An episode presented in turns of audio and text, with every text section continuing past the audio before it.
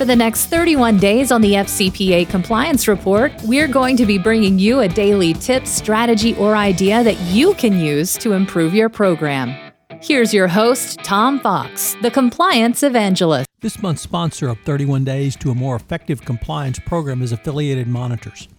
Founded in 2004, Affiliated Monitors provides professional, independent integrity monitoring and ethics and compliance assessments nationally and internationally and across almost all industries. With its knowledge of effective ethics and compliance programs and cultures, Affiliated Monitors is respected for its work as the corporate monitor on matters ranging from multinational corporations to small and mid sized companies and even individuals. Having served in over 750 monitorships, no one has more experience as an independent monitor than the team at Affiliated Monitors. For more information on how an independent monitor can help improve your company's ethics and compliance programs, visit this month's sponsor, Affiliated Monitors, at www.affiliatedmonitors.com. Establishing effective internal controls. Today, I want to review how to use your risk assessment you have performed as a tool to provide a structured approach to establishing effective internal controls. After preparation of the risk assessment, the next step is to prioritize the listing of risks and which locations they are common to in your organization. This begins by mapping internal controls to risks and then assess whether the internal controls are sufficient to mitigate or indeed prevent those risks.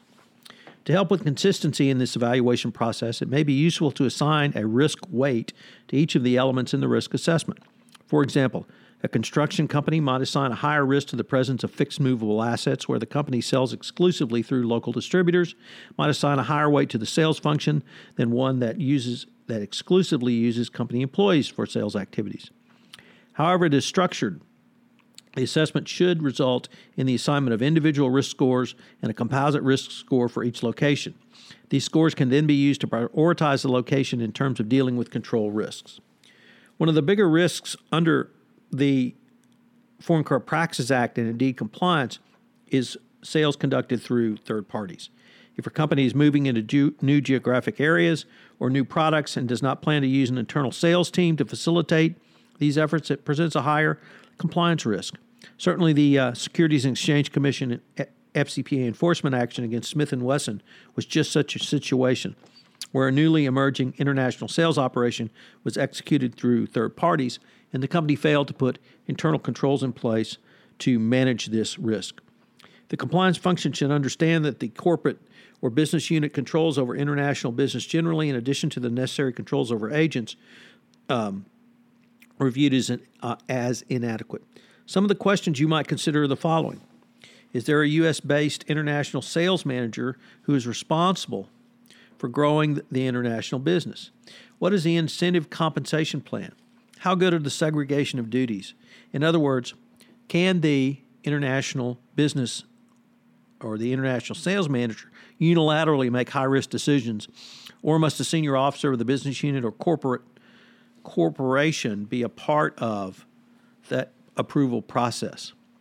Finally, in a point not to be forgotten or dismissed, how are these internal controls documented? And since I haven't said it throughout any of this one month the Better Internal Controls podcast series yet, let me emphasize that the three most important concepts in compliance are document, document, document. What about a situation in opposite to the above scenario where your company's primary sales channel uses a US based sales force which only travels to locations outside the US for temporary visits of generally short duration? This situation minimizes some compliance risk, retains some compliance risk, and shifts some other compliance risk to become higher. The minimized compliance risk could come from lessening on the reliance of third parties so that a company, at least in theory, would have more control over its own workforce than those employed outside your company. The retained risks are those risks associated with the gifts, travel, and entertainment. Approval of credit terms to customers, special pricing, special arrangements with customers, such as providing product samples, knowing who the ultimate customer is and where the goods are ultimately shipped, the use of freight forwarders and custom agents. Shifted risks are created if there is no physical location outside the U.S. because accounting must be done in the U.S. This means the compliance risk regarding the accounting function simply shifts to the United States accounting department where the transactions are processed and recorded and where financial statements are prepared. These identified risks need to be the subject of appropriate internal controls because it's well established that the issuance of a code of conduct or a compliance program, excuse me, compliance policy and training of policies requirements is good practice, but does not necessarily provide re, uh, assurance that companies will comply with the policies. What is needed are written pro- procedures and work instructions in the native language of the respective employees that defines exactly what the procedures, what procedures are to be performed, and how they to be evidenced. As difficult it is for U.S. employees to translate by themselves what this mean, what it means to comply with policies, it may be significantly more difficult for employees outside the United States, not only due to language, but also due to traditional local business practices, cultures, and customs. You can utilize all or some of the COSO 2013 internal controls framework, which created structures to design and assess the effectiveness of internal controls within the five COSO components. A companion document entitled Internal Control over External Reporting, Financial Reporting, a compendium of approaches and examples, cataloged possible structures uh, and approaches and examples in the context of internal controls over financial reporting and could be useful for companies complying with compliance internal controls under the Foreign Corrupt Practices Act or indeed any other national regime such as the UK Bribery Act, uh, Sapin 2 in uh, France, the Brazilian Clean Companies Act, or others. COSO has also published an additional companion document, Illustrative Tools for Assessing Effectiveness of a System of Internal Controls, which provides templates that may be used in support of assessment of internal controls and includes various scenarios which illustrate practical issues of how the templates can be used. Finally, consider a business unit in a geographic area in the Far East where there is significant amount of deference to supervisors in the local culture, such that even if an employee saw inappropriate behavior, it would not be expected the employee would make a report or even comment. Such situations can have a huge impact on your internal controls environment. So, what are today's three key takeaways? Never forget that third party risks are still your highest risks under the FCPA, so your internal controls should be uh, d- designed to appropriately help prevent this risk from becoming a violation. However, if your sales model is employee based only, you have a completely different set of risks, and your internal controls uh, regime should reflect this separate set of risks. Number two, use mapping and a gap analysis to collate risks to existing internal controls.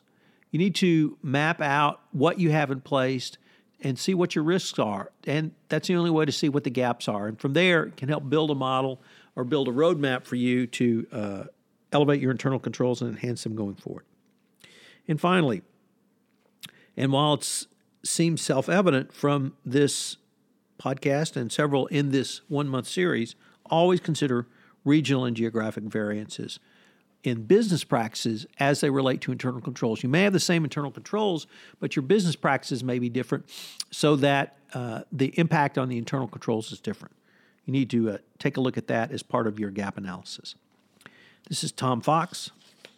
Hope you've enjoyed day six of one month to better internal controls, and I hope you'll join me tomorrow for day seven. This is Tom Fox again. Hope you've enjoyed this episode of One Month to Better Internal Controls. If you've listened to this podcast on iTunes, I would greatly appreciate it if you would rate this podcast, as it would help in our rankings. The word out about the only one month podcast series, which enables you to design, implement, and enhance a better compliance program. Also, if you have any questions, please feel free to contact me at tfox at tfoxlaw.com. This is Tom Fox. Thank you very much for listening, and I hope you will join us again tomorrow. Once again, thanks to our sponsor, Affiliated Monitors, for sponsoring this month's series.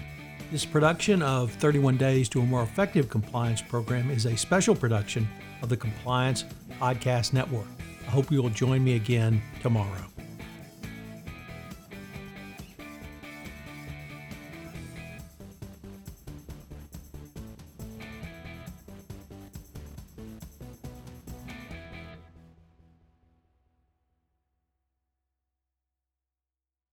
This podcast is a part of the C Suite Radio Network. For more top business podcasts, visit c-suiteradio.com.